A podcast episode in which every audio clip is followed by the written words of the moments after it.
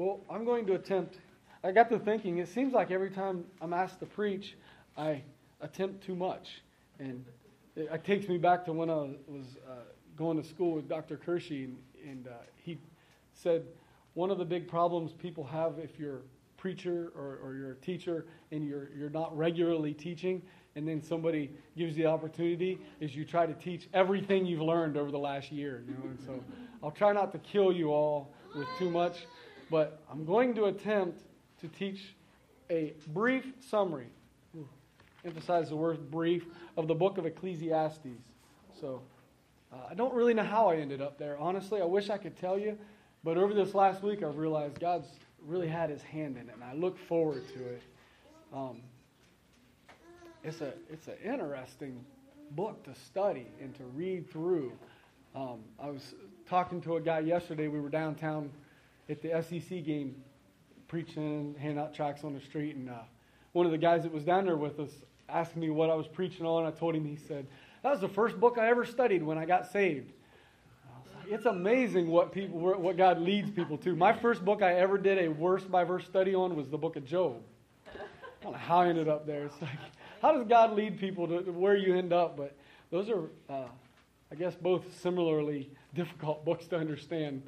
I, I, love going back and looking at my notes. They make no sense at all. I was, I was like, what were you thinking reading through that? But hey, it was studying God's Word, right?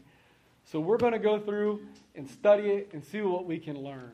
Um, the book itself, I want to treat this as kind of like you're now in Bible school.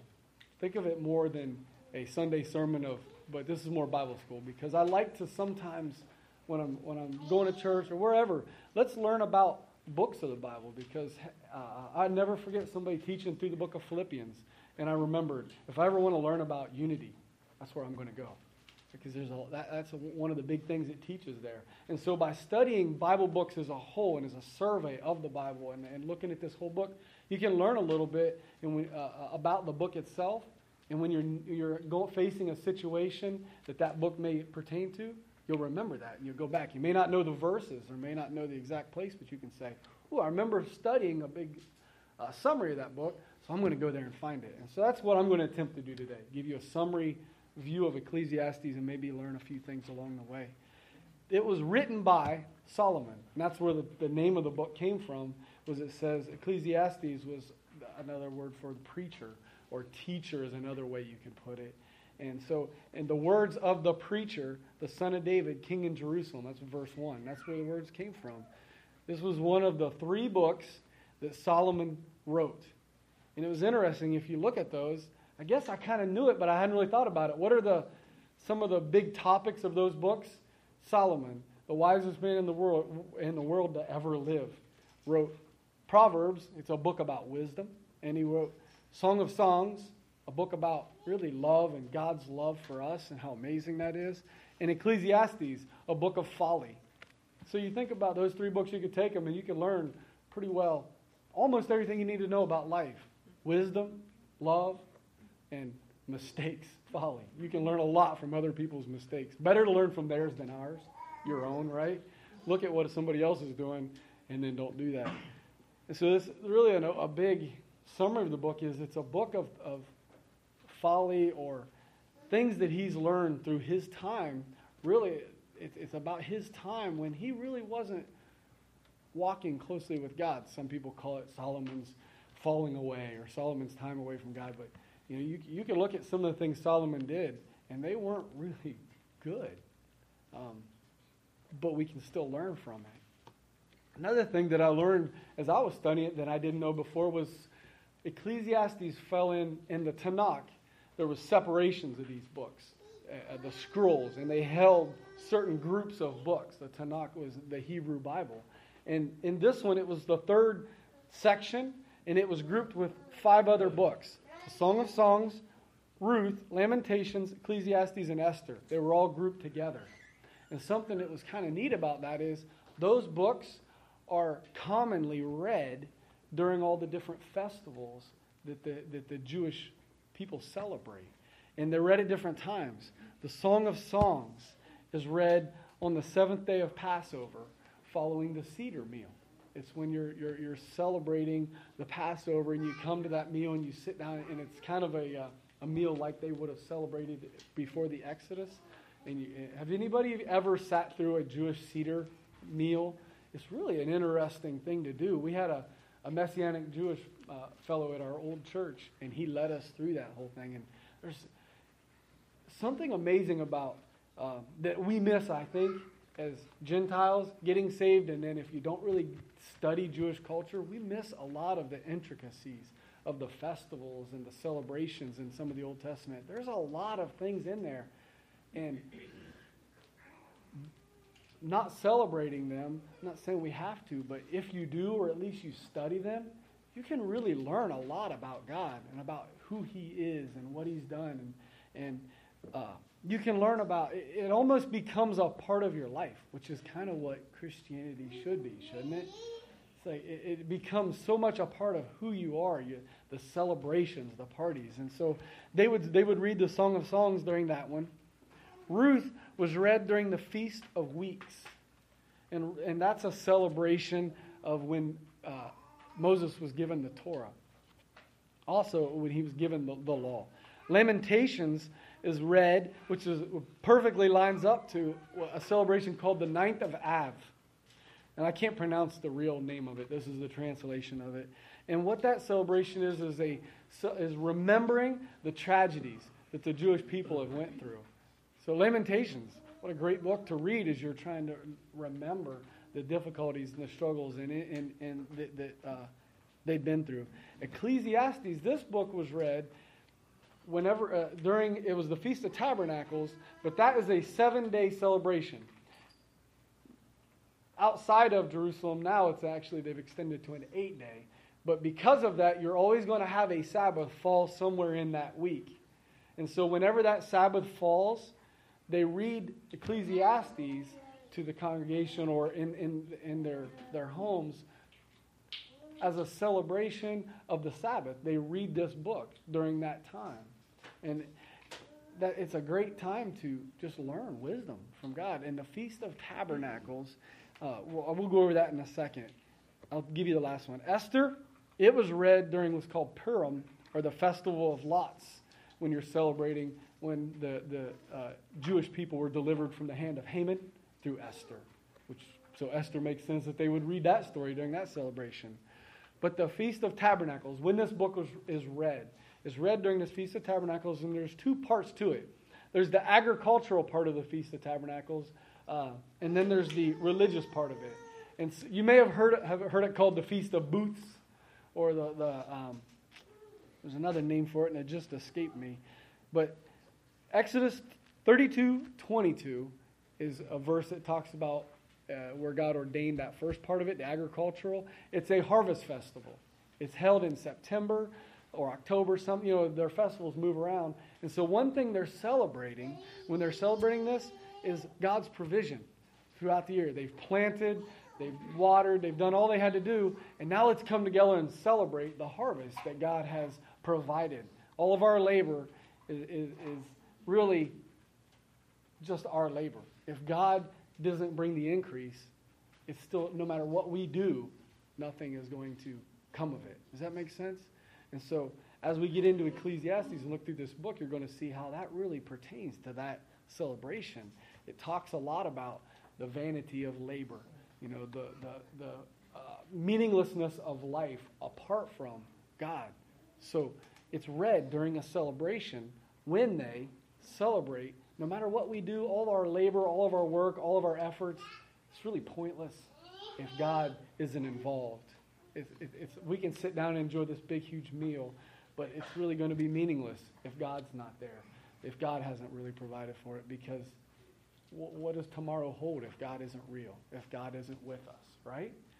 And so then we also have the religious section of that, and that is in Leviticus, if you want to write these down and go look at them, 23, 42 to 43. And it's why they call it the Feast of Booths or the Feast of Tabernacles it's a celebration of how God provided for them while they were wandering in the wilderness. And so every year they, they celebrate this Feast of Tabernacles to remember, even when we were out in the, in the wilderness and wandering around and just really just no home, no, no place to go. And yes, it was our own doing that put us there. God still provided. And so, one of the ways they celebrate this celebration is they'll build these little temporary shelters. And like any good person, some people really they, they start making them these big elaborate things. But really, originally, it's just this simple little shelter with a some type of veg- vegetation covering the top, you know, to make it. It's temporary. It's not meant to be a big home. And they will go and they'll have their meals throughout this week in that booth, and they'll even some people will sleep in it. And it's to remember, you know, we had nothing. We, we didn't bring anything into this world. We don't have anything. All of our labor, it's all a provision of God. And that's part of that celebration. And they, and they read this during that time. The other thing that is a part of that is it's one of the three festivals where they call them the pilgrimage festivals, where you take a pilgrimage and you go to Jerusalem and you stay there. So imagine they go there and set up all their booths in, in Jerusalem. And I was thinking about that. Okay, you're reading Ecclesiastes during a festival of celebrating God's provision, but you're also making a pilgrimage. Think about how hard that would be to, make, to leave everything behind, pack up, and go on a pilgrimage. That takes a lot of trust as well, right? And God, you have to say, I know me, I think about me. If I was to say, I got to go take this pilgrimage and go somewhere to, to worship God, I would think the first thing going through my mind was, well, do I, all the work I'm going to leave behind and stuff that's not going to get done? Or are we going to have provision when we get there? And it kind of forces you to, to trust God, to walk out and say, okay, God, this don't make any sense. I'm going to have work that's not going to get done. I'm going to have stuff that's not going to get done. I'm going to get somewhere and Walmart might be out of what I need, right? And I get there and God's going to have to provide. If I am going to make it through this, this pilgrimage that you've asked me to make, God's going to have to take care of me. God's going to have to provide for me, right? And so it kind of turns your heart and turns your focus back to God. All these festivals, all these things have a purpose, have a meaning. And so Ecclesiastes lines up with this one as taking our focus off of this world and the strivings of this world and putting it back on God where it belongs. And I, I wrote down there, it's just a reminder to turn our focus from striving to earthly gain, for earthly gain, to relying on God. You know, um, I, it's interesting when you're studying through a book. I know a lot of this is just kind of summary and leading up to it. Is you start to view the world through what you're learning. And one of the things we were doing yesterday, we were at the uh, the SEC football game, handing out those tracts, and uh, and we are downtown, and uh, made an, um, an interesting observation is people that are have good things in life seem to be well off, I guess is a way to put it. People that can afford to take the weekend off and travel to a football game and hang out are, are very, uh, what's the word, hostile to the Word of God. They're very hostile to the things of God. They're very arrogant. They're very um, uh, just rude, rude in general. Um, I could go down and walk around with all the crack addicts hanging out on, on in, uh, Woodruff Park and have no trouble. Man, people sit down, hey, put your arm around you, talk to you, just friendly and as kind as could be for the most part.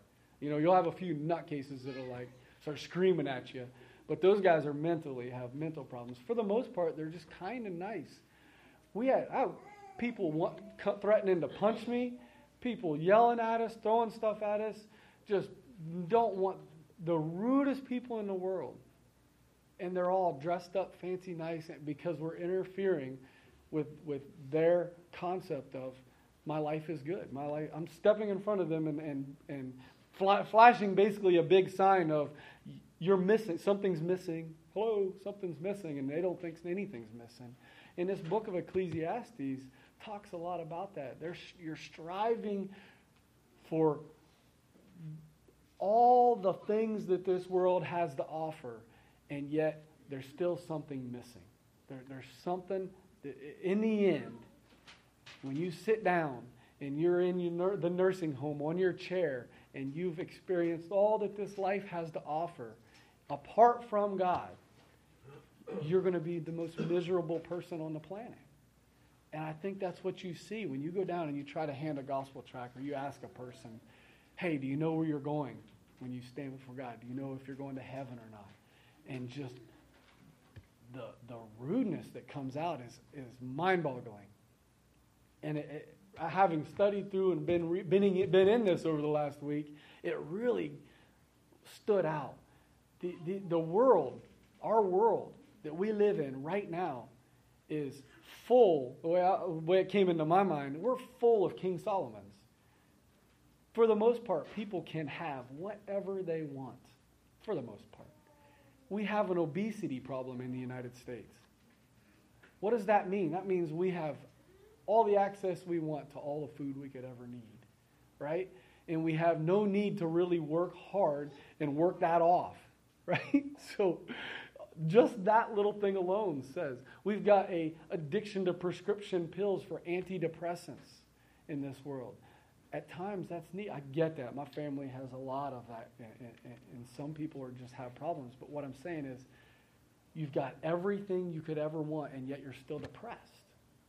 I remember working in an office building one time in my life. Most of my jobs have been out. I worked in an office situation. It was a paralegal office when I was younger.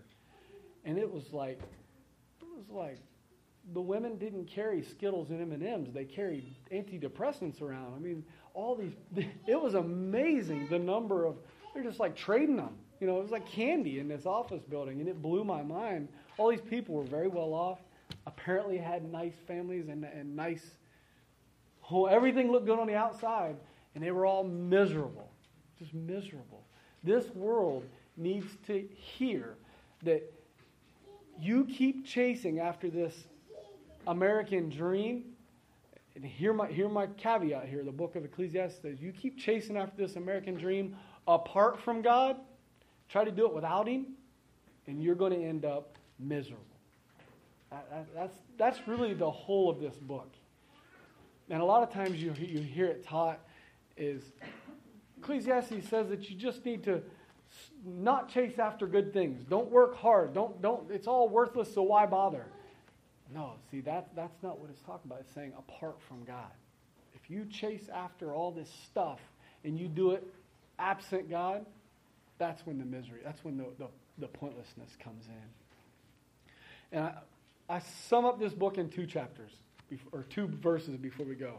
So we're going to read both of those. Just to give a quick summary, it says this chapter 1, verse 2, and then the very last chapter, chapter 12,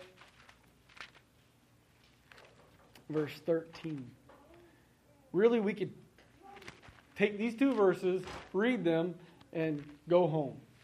And I always hate when a preacher says that because my next thought is, well, then why don't we? You know? because I've got a half an hour. No, because there's a lot of other good stuff in the middle of there too. But as a summary, we could learn a lot here. Read these two verses and go home and just think about them. The first one's this Vanity of vanities, saith the preacher. Vanity of vanities, all is vanity. What profit hath a man of all his labor which he taketh under the sun? That's one bookend. And then there's a whole bunch of discussion in the middle. And in verse 13 of chapter 12, he says this. Let's hear the conclusion. Hear the conclusion of the whole matter fear God and keep his commandments, for this is the whole duty of man. Pretty simple, right? His thesis when he starts off this book is this it's pointless. This life on this earth is pointless. Now we have this book, you've got to put it in this perspective. A lot of these words in the first well, the majority of this book is from a man's perspective. Is it inspired by God? Absolutely. Every word in this book is inspired by God. But does that mean that the, the perspective of it is, is the perspective that we need to have? Is this life meaningless? Ask yourselves. Well, then, if this life is not meaningless, then is the Bible contradicting itself? No, this is an inspired man, inspired by God to write words from a perspective that he had during a time when he wasn't walking well with God. And, in, and what he's found in his pursuit of the good life, in his pursuit of, of things, apart from God is, yeah, it's, it's pointless, it's meaningless. And his conclusion is inspired by God, and this is good biblical truth, and that is fear God and keep his commandments. So we're going to figure out how he fills all that in. The, one of the verses I thought of when, when I was reading through those was Matthew 6.33. That's, for me, a great verse that sums up the book of Ecclesiastes. Let's go over and just read that while we're here. Matthew 6.33. As soon as you get there, if you don't know what the verse, you'll, you'll be, oh yeah, I know that one.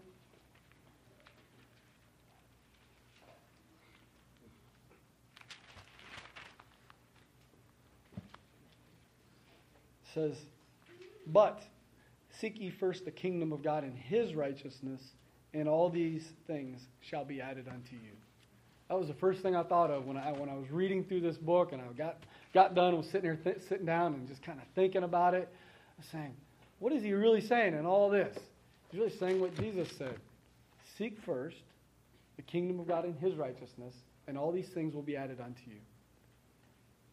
Does he say, does he say seek only? Just sit down in a cave, get rid of everything you own and everybody you know, and hide out and seek God only? he says, seek first. See, people, people get, we, we study these kind of things, and we'll get into the things like this where we, it tells us this life is futile, or seek first the kingdom of God and trust in God, and we end up like these there, there, there was these uh, the, uh, monks and these people that practiced piety that ended up sitting on pillars in the middles of deserts, you know, for years and, thinking, I'm going to get away from it all. I'm just going to escape everything and I'm just going to seek God. Does God tell us to do that? Does He say to just abandon all of life and just. No, He's got us here for a reason, doesn't He? So, to, so God, is, he, it's okay to pursue life while you're here, but we do it pursuing God, right? We don't just walk off. I was thinking as I was walking home uh, last night, it was late at night, I was kind of thinking through some of this stuff, and I said, you know, I've, I've done this, and I think some of us do this. We, we get this perspective where it says, uh, life is worthless and, and everything is bad and all this sinful world, I just need to escape it and get away from it so I can just me and God and I can be holy and pure. And, and, and, and we get off track. And I think one, one of the ways, here's a great example. I asked myself this question. I was running home, I said, why do I homeschool? Do I homeschool because I think that's the best thing for my family? Because I want to be around my children? I want to teach my children? Or do I do it just out of a fear of keeping them away from all the problems that are in, in the school system. There's a lot of sin there. There's a lot of depravity. And so I'm going to lock them down in, at home so they won't be influenced by all that bad sin. If that's my perspective, I, I've forgotten something. There's a lot of sin in my house as well. I live there. My wife lives there. And I've got seven little sinners that all live there. Right? Do, do, do we sin in our own homes? Of course we do. So I cannot lock them down. And I, I make this as an exaggeration, understand. Yes, well, I'm not going to go take them down to the local heroin house and let them hang out, right? Just because, hey, there's sin there too. But at the same time, what is my reason? Is my reason really because I want to grow them and nurture them, or am I just trying to hide out? Say, this world is futile, this world is bad, this world is terrible, so I'm just going to lock down and hide out and sit on a pole somewhere. That's not the Christian life. The Christian life is live in this world, but not be of it, right? Take part in this world's activities. Take part in what's going on. Work, live, interact. But God is still number one as I'm doing all that. And that's some of the things I think we're going to learn as we go through here. And I, I put this what is the mindset that I would like you to have as we go through the book of Ecclesiastes or as, as you're thinking about the book of Ecclesiastes. And I said this take a deep breath, relax, take a break from your, your striving, your, your hard work, and realize that He is God. You are greatly loved by Him. And that is what will give meaning and purpose to this crazy, messed up world that we live in. Abide in Him. That was my summary for myself when I read through this thing. That's where I hope you get to as we go through it. And, and as I wrote that and went back over it over and over again, I said, Oh, Pastor Lindsay, I hope you don't accuse me of trying to be Rick Warren up here.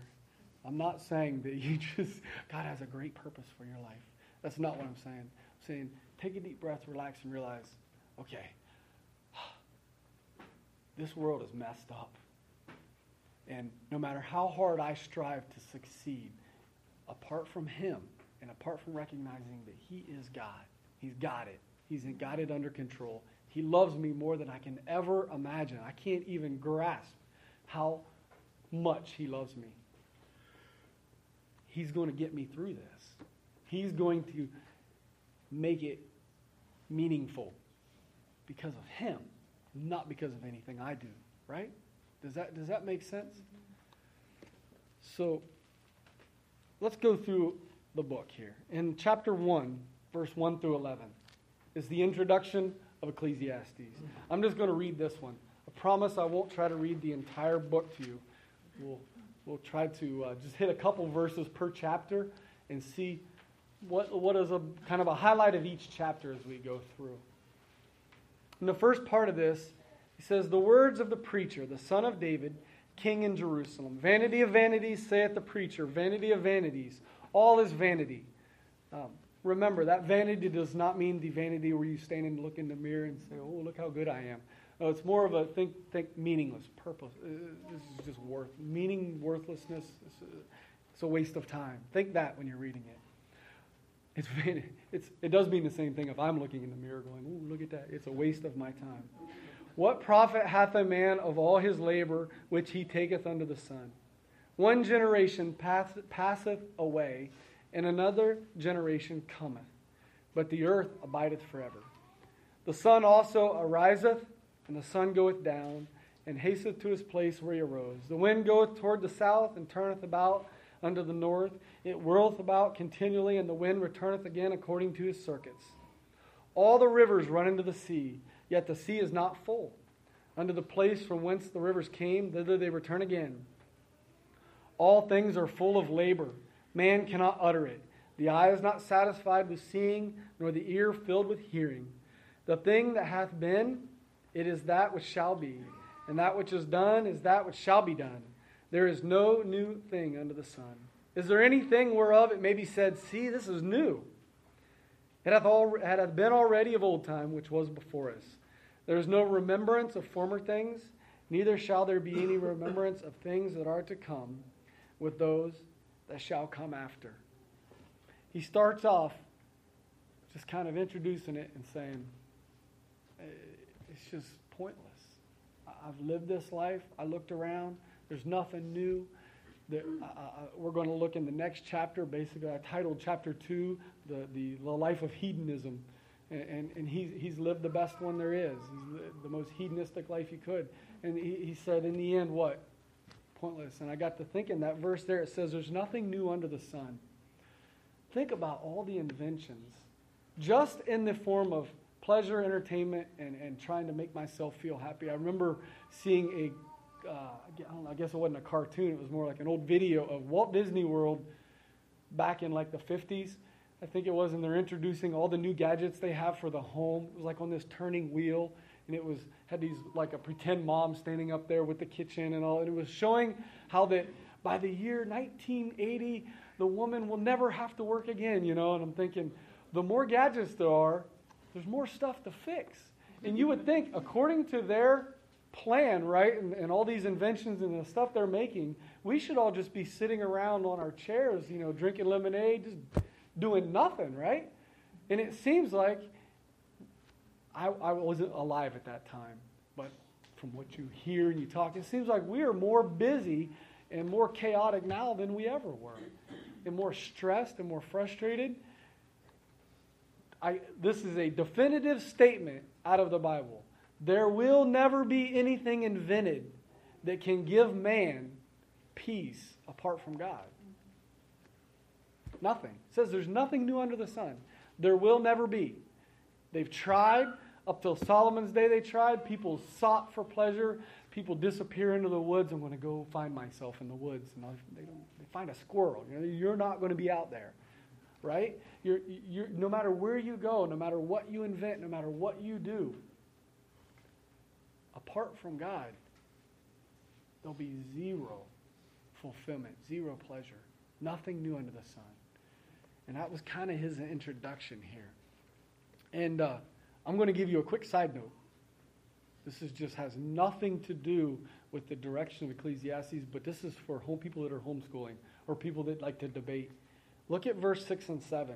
Wonderful. This is written by Solomon. They did not have uh, Kurt Mellish or whoever the meteorologist is back then, right? They didn't have all these scientists. They didn't have Dan Cook with the radar stuff that could go figure out what's going on around the world, right? What is Solomon saying?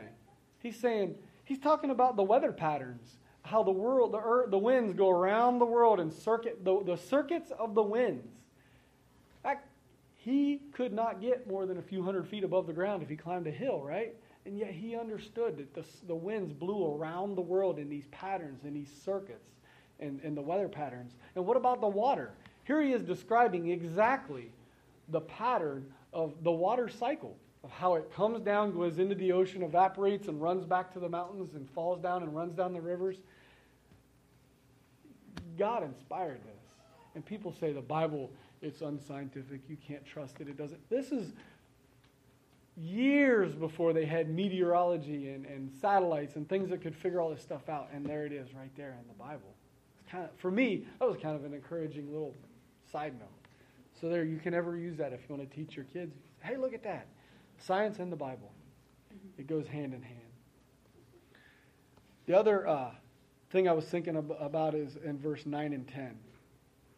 Thinking about the, that nothing will ever be created. I was thinking over the last week. Just think, just in the last what? I don't know, maybe it was six months. I don't know. Of these people, the famous people that have had everything that you could ever imagine, and they're dying of drug overdoses, and, and, and the, or they're, the Lamar Odom is one I wrote down, the basketball player. I mean, the guy's found in a bad place he should not have been. OD, this guy had, he, he's a great basketball player. He had all the talent and all the ability in the world, and here he is ODing on drugs. You know, um, I was thinking of Whitney Houston and, and that Bobbi Kristina Brown there is nothing that they could have wanted they couldn't have went and got. If this life, if there was something that you could purchase or do in this life to find pleasure and, and fulfillment, they, they could have easily gotten it. And then there's just that last week that uh, Scott Weiland, the, the singer for uh, an old band and still a singer, was on tour in his bus, OD'd on, I, I believe it was cocaine or something. Killed. He's like 48 years old everything you could ever want. And he just, if you look around, we know it's true. But yet we, we keep getting drawn into these pursuits of happiness apart from God. Thinking, if I could, I was just having a conversation with a guy the other day. It's like, I don't understand all these millionaires. Man, they, they, they always say, if I could just get a little bit more out, then I would be happy. Like, Man, if I could get a few hundred thousand, I would know I'd be happy. And as we're talking, I looked at him and was like, yeah, right. I say that now, but then I would get the few hundred thousand and I would be like, well, I just, you know, a couple hundred thousand more, I'd be okay. A couple hundred thousand more. We know that's true, right? But yet, what do we do? We sit up at night fretting over how I can do just a little bit better, how I can make a little bit more, how I can pursue a little bit more. And we, we forget God's in control.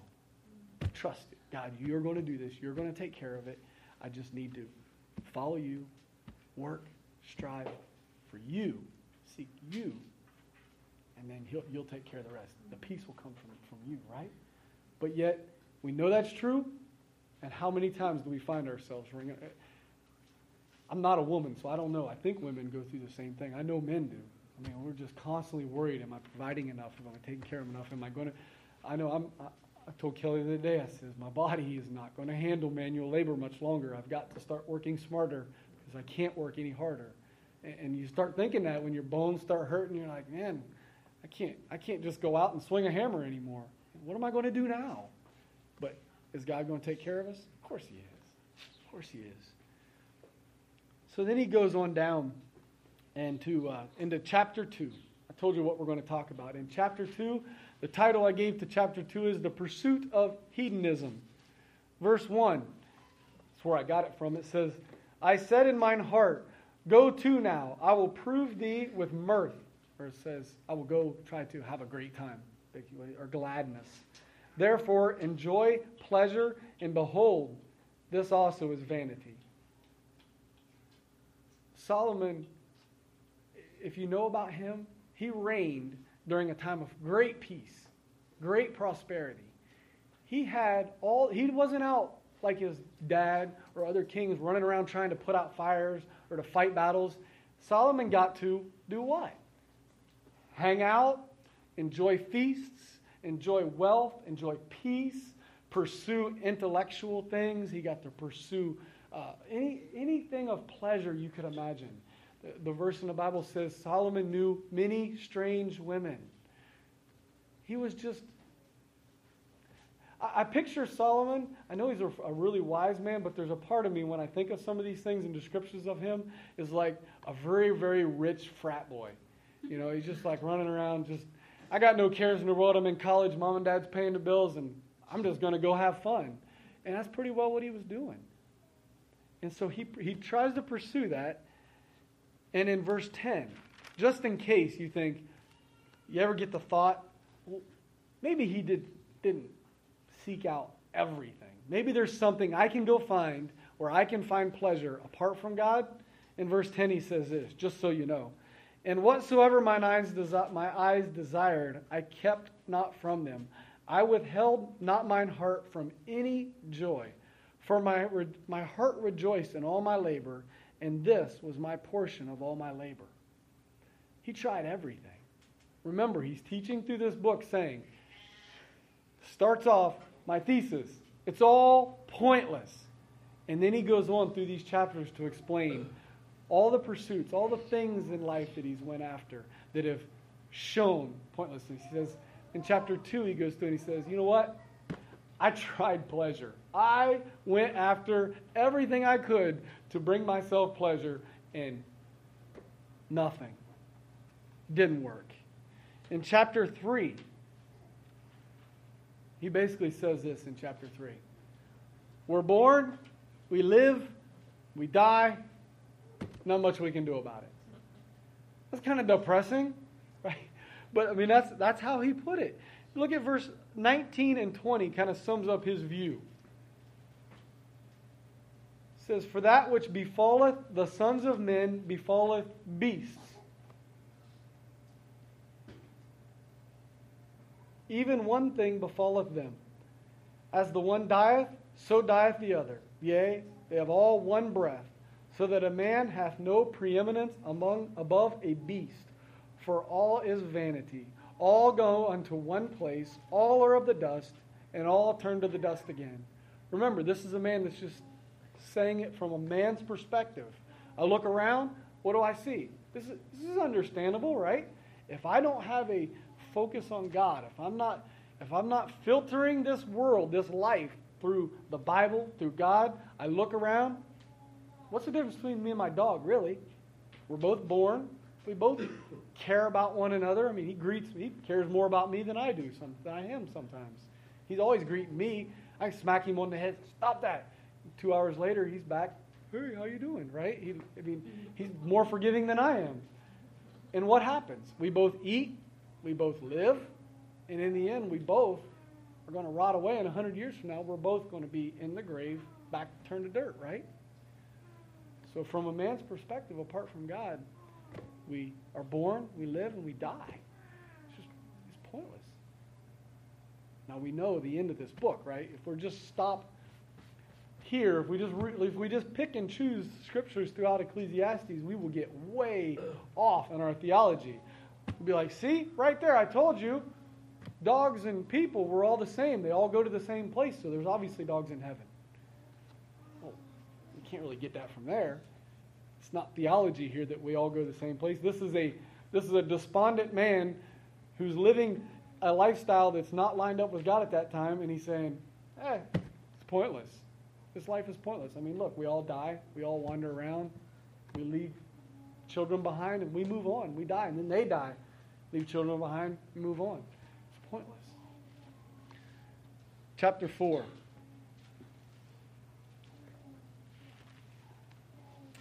You summed up chapter 4, it says this, verse 1 to 3. So I returned and considered all the oppressions that are done under the sun, and behold, the tears of such as were oppressed. And they had no comforter.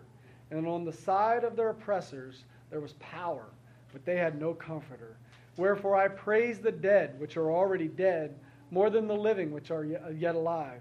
Yea, better is he than both they, which hath not yet been, and who hath not seen the evil work that is done under the sun.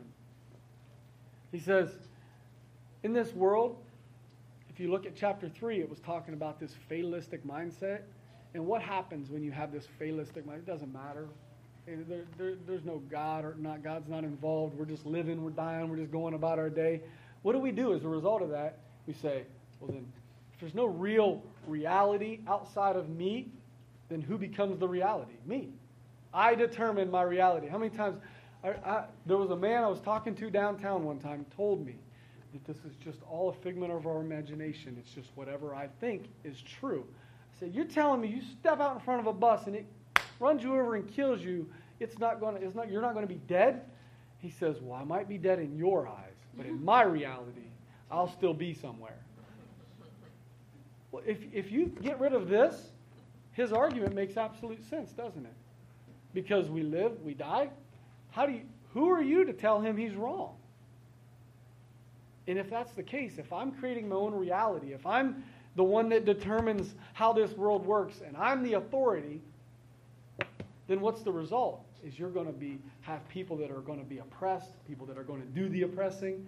And the way I kind of viewed it was this life becomes this one big, huge king of the hill. And sometimes you're getting rolled down the side, you're getting beat up, sometimes you're struggling, and every once in a while, there'll be a few, few people make it to the top. I'm the king of the hill, right? And I've got you all beneath me, and they're kicking you in the face as you're trying to get up the hill. And then somebody will knock them off the top. And that's all life is. It's just this big, giant game of king of the hill. And in the end, nobody wins. And you just look around, and that causes you to, to kind of start to feel like Solomon and say, This is pointless. We're all just struggling to get to the top and stand there for a minute and get knocked off. What's the point? And you end up feeling like verse 4.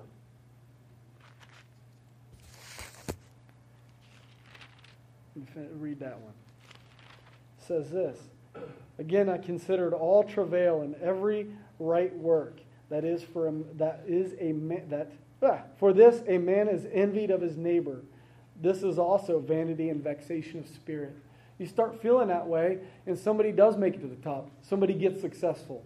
Ted sells 5,000 gun racks over the next month. And he comes in, he's like, I sold 5,000 gun racks. I haven't slept in a couple weeks, but I'm doing right. And if our mindset is, it's all about me and I got to get to the top, I start to envy him like, man, I should be the one making all that money that Ted's making. My, why is my business not doing well? And it says what?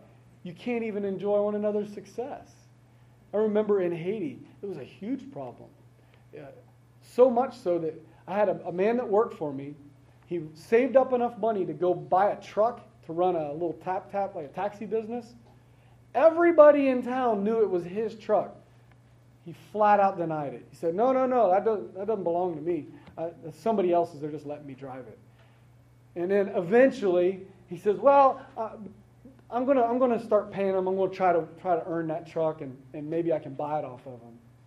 And he just kept changing his story until about six, seven months later, he finally admitted, Oh, no, that, that's my truck. But it, it happened so slowly and over such a, a uh, uh, so many lies and such a time period that people didn't he, he didn't feel that envy and I, I, I couldn't explain what was going on the only reason i tell this story and can understand it was i finally asked somebody it's like everybody knows that's his truck he's like yeah but if he were to come out and tell somebody that's his truck the people would be so envious and jealous of him they would cut the tires or they would do stuff to damage it because they didn't think he, you know, why, why is he able to, to raise himself up and succeed when we can't? I saw that happen with a lady. She came in from out of town, set up in the little village. And I say town, I mean, this was like one little road with a few houses. And she set up a little candy shop. And the candy shop made some money, and she built a couple walls, and she started making like a little general store and they put a, a voodoo curse thing on her and, and, told her to leave town. She left, never came back because she was succeeding. How dare you come into our little area and start succeeding? That's the, the nature of man when, when we view life apart from God is, I deserve what you got. So instead, even, I, I can't even take the avenue of, say, Ted, man, he did really well. And I deserve that, so I'm going to go work like Ted did, and I'm going to do it. No, I got to figure out a way to drag him down so I don't feel so bad about him being above me. That's what happens in this world. And another result of that is something a little bit further along here in chapter 4. Verses 5 through 16 is what happens? You hear this verse read a lot talking about marriage and a cord of three strands, but in reality, that's the good. Look at how he starts with this.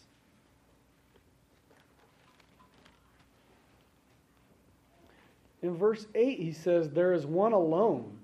There's not a second. Yea, he hath neither child nor brother, yet, is, yet there is no end of all his labor. Neither is his eye satisfied with riches, neither saith he, For whom do I labor and bereave my soul of good? This is also vanity, yea, it is a sore travail. This section is under the mindset of this. One thing that this life results in is absolute loneliness. It says it's better that two to come together. It's better that a you know cord of three strands is easier. But what he sees when he looks out on life is these people that are just alone. They're in it all on their own. I end up, I'm striving, I'm working, and I, have I've knocked people down to get ahead. I've uh, ignored my family to, to, to pursue these things in life, and what is the result? I'm all alone. How many old men do you think are sitting in nursing homes Nobody's visiting them. They've blown everybody in their life off to pursue this world, and they're just sitting there going, wow, I would love to do this all over again and go back and invest in people, make some friends. You know, I think there's a lot of people out there that, that have done that. And, and, and that's the result is you end up just all alone. Next few chapters, we're going to pick up speed a little bit, so I won't keep you a long time on chapter 5 and 6 talks about the futility of religious and spiritual living. It goes down and it says, says, you know, all these things that you can do. It says, keep thy foot when thou goest to the house of God, and be more ready to hear than to give the sacrifice of fools, for they did not enter. they consider not that they do evil. And he goes through and he gives these, these uh, things that you can do because if you know in Romans, it talks about different types of sinners, and there's one sinner, the religious sinner. We all know these people. I, I saw a guy yesterday, again, downtown. He's standing there talking to his friend, and I go up to talk to him. It's happened multiple. I'm trying to think of which one to talk about. It happens all the time. But one of them, he's got his brown bag of whiskey, and he's like showing his friend, and they're like pouring bottles, and they can't hardly stand up to pour the bottles, you know, and they're just like, hey and I'm trying to share the gospel with him. He's like, Get away from here. I'm a Christian. I'm saved. I know what I'm doing. like, really? Okay. I'm having a hard time believing this, but if you say so. And they know all the right words.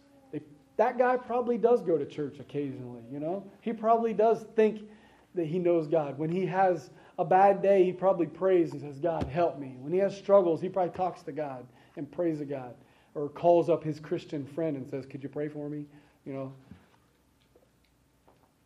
there's these people that they live this life of religious service and they don't know God. And in the end, what is that? I call, I call it the biggest waste of time on the planet.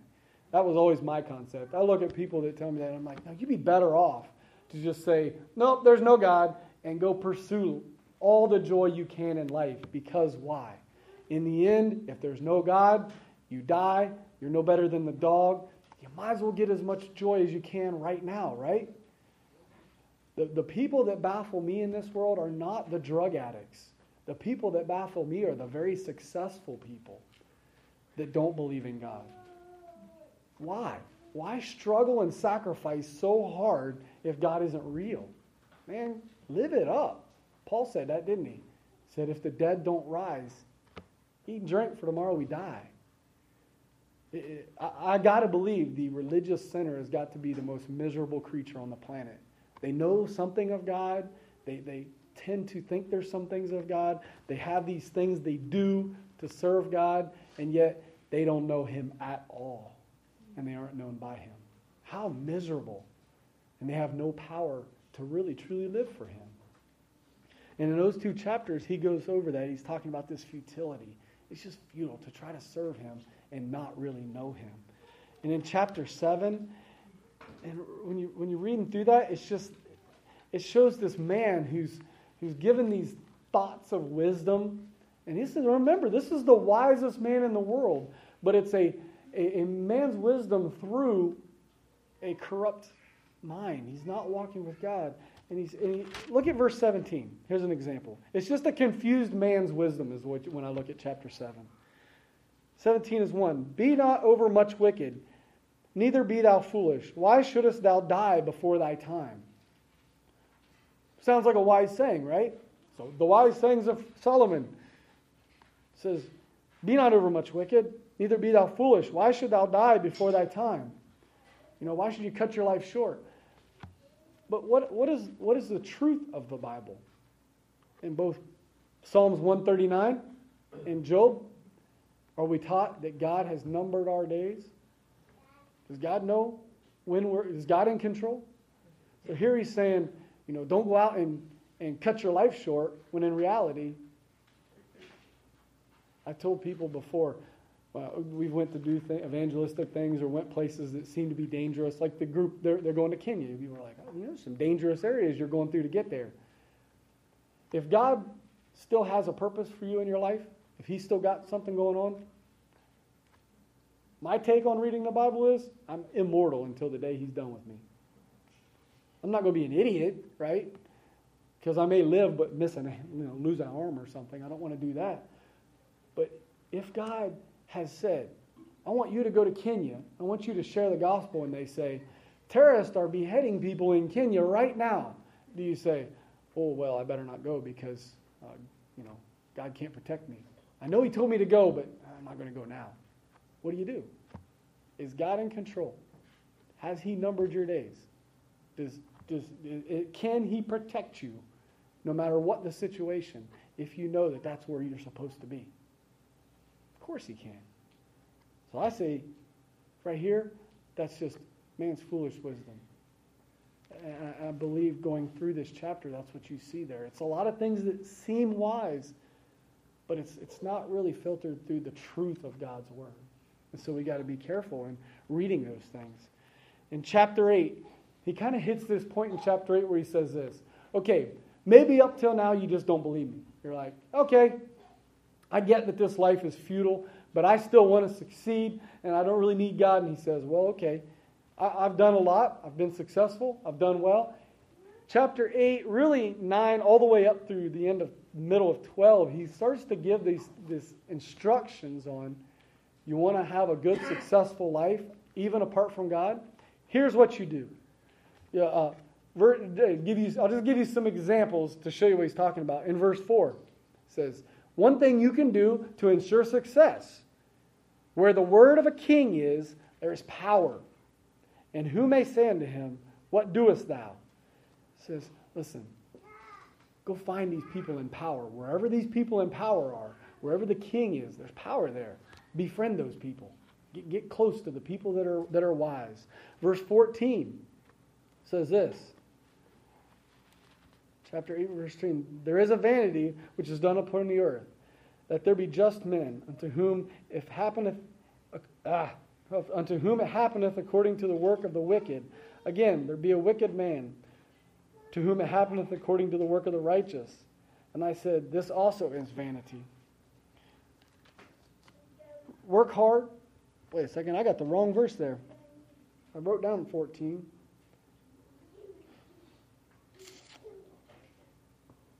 Hmm. Oh, well. It says basically there's a verse in there, and I wish I could find it. Maybe it's chapter 9.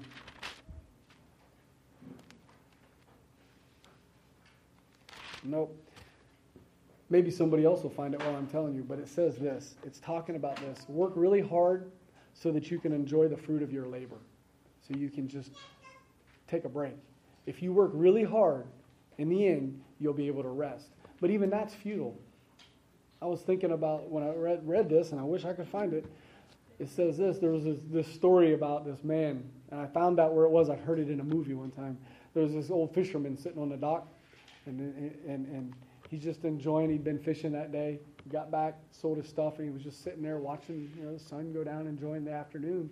And this big, big, wealthy guy comes up, and he's walking down the dock, and he talks to the guy, and he says, "You know, what are you doing?" He says, well, "I'm a fisherman. Sold all my fish for the day.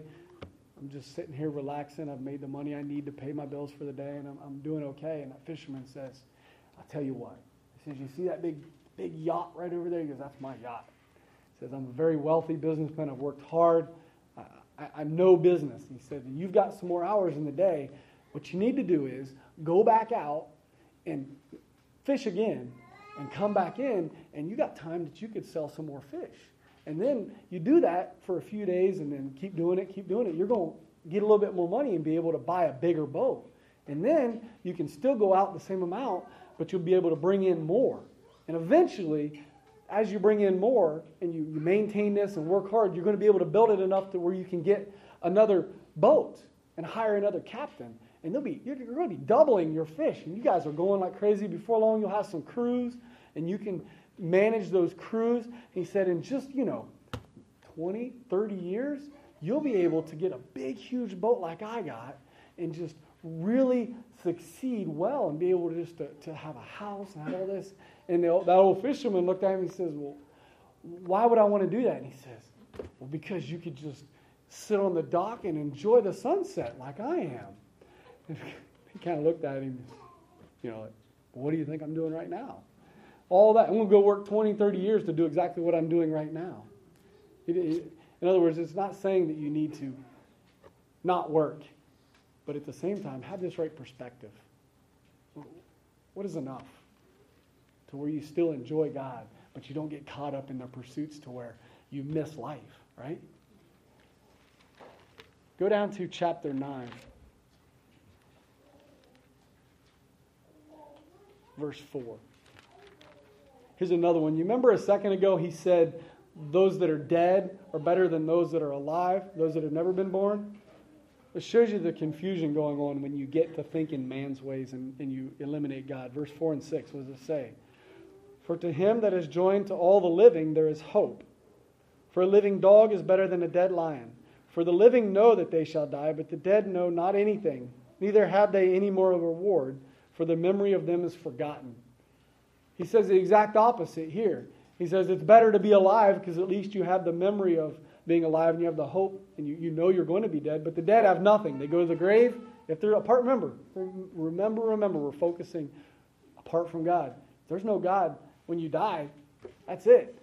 So he completely flops over here and says, well, now the living are better than the dead. So he's, it's a contradiction. In chapters 10, verse the end, really verse 8 and 12, he just talks about this. He says, you know, work hard, seek out wisdom, live right, be generous. In the end, it's all pointless. You can do all this stuff. But in the end, what does he say in verse 8? He, he comes all the way back in a big, huge circle in chapter 12, verse 8, and he says, You can follow all this advice. You can look at what I've told you. You can read. You can go work hard. You can earn money. You can pursue life. But in the end, verse 8, he says the same thing again. Here's my, here's my bookend on this. It says, Vanity of vanities, saith the preacher, all's vanity and you think, well, that was very depressing. Thank you um, a lot. Appreciate that. But then he brings in his conclusion. Now, and some people say, you know, if you go and read commentaries on Ecclesiastes, they say, did Solomon ever repent of the life he lived and the, the way he was going? There's no definite recorded in the Bible where it says, Solomon says, I repent, I was wrong, God forgive me.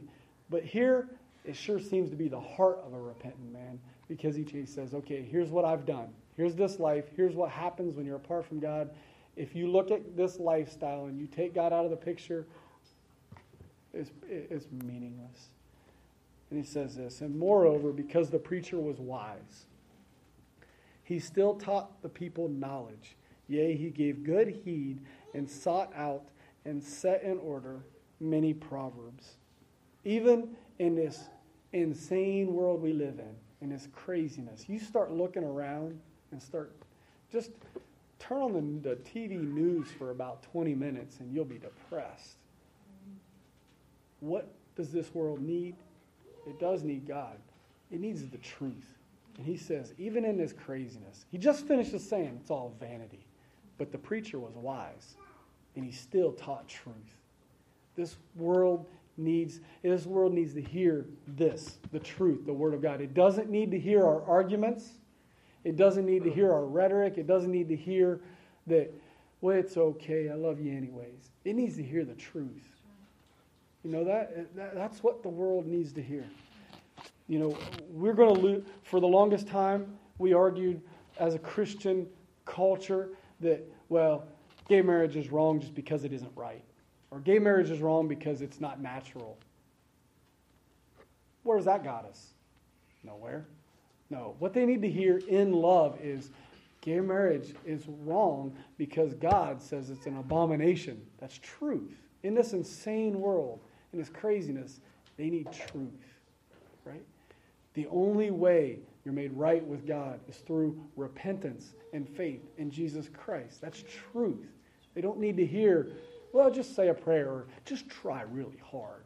Or if you go to church and if you really love God, it'll be okay. Or just accept Him into your heart. They don't need that. This world needs truth. And truth is sometimes hard to give, isn't it? Because it can really rub somebody the wrong way. But truth is what they need. And it says, because he was a wise man, he continued to teach wisdom. Verse 11, what do those wise words, wise words do? It says, The words of the wise are as goads and as nails fastened by the master of, of assemblies, which are given from one shepherd. When we give truth, when we teach wisdom, when we are in our workplace, when we are at home, wherever we are, we, when we study God's word and we in, in take truth in and we give truth out, what does it do? even in the chaos of the world, it, a, a is like a cattle prod. And it keeps you moving down that straight path that you need to be walking on, right? Does anybody ever wander? Yeah, a lot. Yeah, I hate to say, I mean, yeah. But every time you open His Word and study it and read it, what's it do? It's like, no, this way. Oh, you're getting off. You know, it keeps you. Psalm 119, 105. Great verse. Thy word is a lamp unto my feet and a light to guide my path. Right? It's a wonderful, wonderful verse. You open this up. It, it's a cattle prod. It keeps you moving. It also, not just in the right direction, it keeps you moving. Anybody ever feel like just quitting? This life, it's futile. It can seem futile. It can seem difficult. You know, one more disappointment, you're like, you're like, well, come on, God. You know, I'm done. Just take me home now. Can I just come be with you? This is just rough. This is hard. And what is his word to you? Open it up.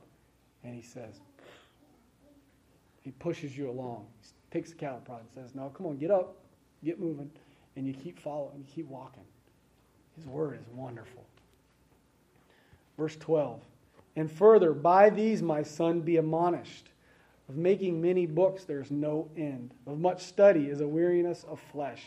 I read that and I thought, what in the world is he talking about? And I kind of got to thinking, how many times have you talked to somebody, shared the gospel, or told them, says, you know, this is true? And they're like, yeah, I know, I'm, I'm really seeking truth. I'm, I'm looking for it. I'm, I'm seeking out truth. You hear that all the time. You know what my response to them is? It's like, that's awesome. Please, please, please be a seeker of truth, but also be willing and honest to admit it when you find it. Because just saying you're seeking truth or just going out and looking everywhere for truth doesn't solve it. There's, it says there's no end of these books. People writing books after books after books. There's millions of holy books and commentaries. There's all this stuff. But when you find the truth, be willing to admit it. Go seek truth, but then When you find it, admit it. And then he brings down to his very final conclusion. After all this talk, he says, Let us hear the conclusion.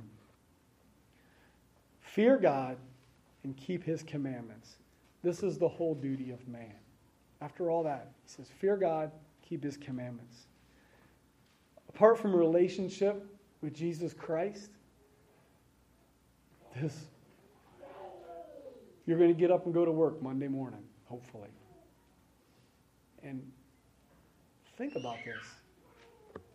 Getting out of bed, putting on your clothes, getting dressed, and going to work is completely pointless apart from a relationship with Christ. Even that, something as simple as going to work.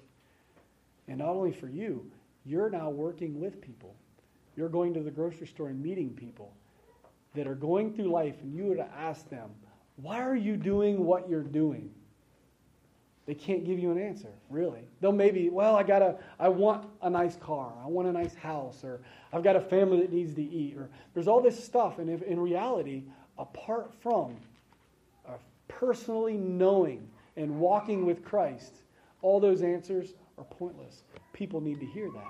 People need to understand. They, they're looking for that. They're like, what am I doing this for? Why are there people committing suicide? Why are there people on, you know, eating antidepressants like candy? Because this life is pointless.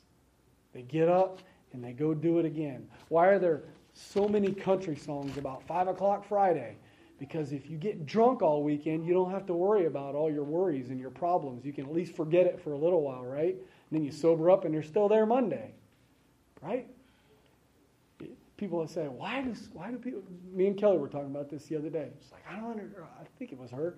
Well, I don't understand why people get drug addicts and get drunk all the time. I'm like, I do. I was one, because for a short period of time, you completely forget about all your troubles, right? They're, I don't have to worry about it. I'm stoned. This is great. But they're, they're right there when you come back. What are those people that are addicted to drugs and alcohol or work or just depressed? What do those people need to hear? This life you're living is completely pointless. Yes. Apart from understanding that you have a Savior. And He created you, He, he formed you, He's got you here, and He's got a purpose for you.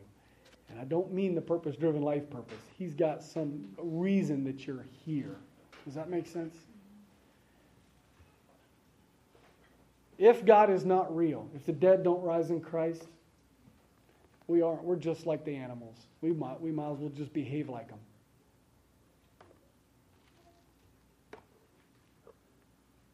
But I wrote on there, praise the Lord. He is real. He does exist. He did create us. And he, he not only gives meaning and reason to our life, but he provides us with a hope of eternal life with him. And that, for me, is the sum of it all.